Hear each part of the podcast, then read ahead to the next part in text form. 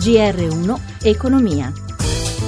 Ben trovati all'ascolto da Amalia Carosi. Borsa europea corrente alternata a metà mattina dopo un'apertura negativa sulla scorta dei timori per i rischi geopolitici innescati dall'attivismo dell'amministrazione Trump. I principali indici europei proseguono in ordine sparso. Ci aggiorna da Milano Paolo Gila.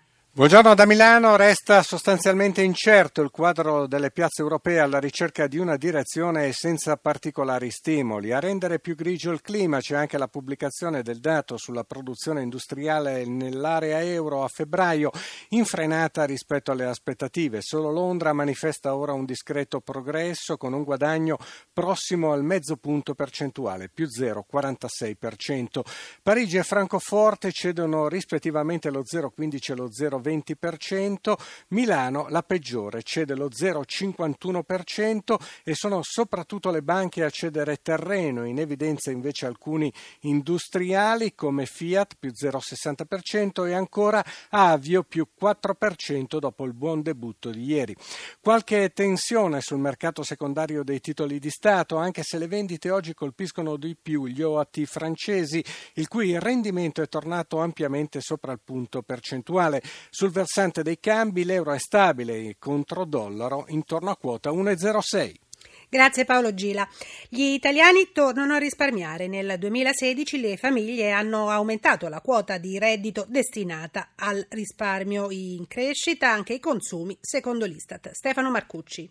Gli italiani mettono da parte l'8,6% del loro reddito disponibile, lo dice il conto economico dell'Istat. La propensione al risparmio nel bel paese è sempre stata alta e nel 2016 è cresciuta ancora dello 0,2%. Nello stesso anno il reddito disponibile è aumentato grazie anche alla bassissima inflazione dell'1,6%. Questi soldi in più sono andati soprattutto in spesa per consumi, salita dell'1,3%, ma una parte crescente le famiglie hanno deciso di salvaguardarla per rimpinguare il proprio patrimonio. Altri numeri significativi pubblicati dall'Istituto di Statistica aumenta il tasso di profitto delle società non finanziarie al 42% e il tasso di investimento cresce al 19,7%. Nel 2016 il prelievo fiscale dovuto alle imposte sulla produzione, a quelle correnti e in conto capitale ha inciso sul reddito disponibile delle famiglie per il 16,6%. Nel 2015 era il 16,5%. Qui ha inciso soprattutto la voluntary disclosure e la trasformazione del canone RAI in imposta.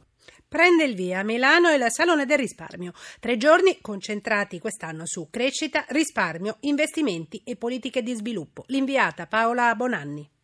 L'edizione 2017 del Salone del Risparmio punta i riflettori su un insieme di politica monetaria e fiscale e sulle leve strategiche per favorire la ripresa del Paese.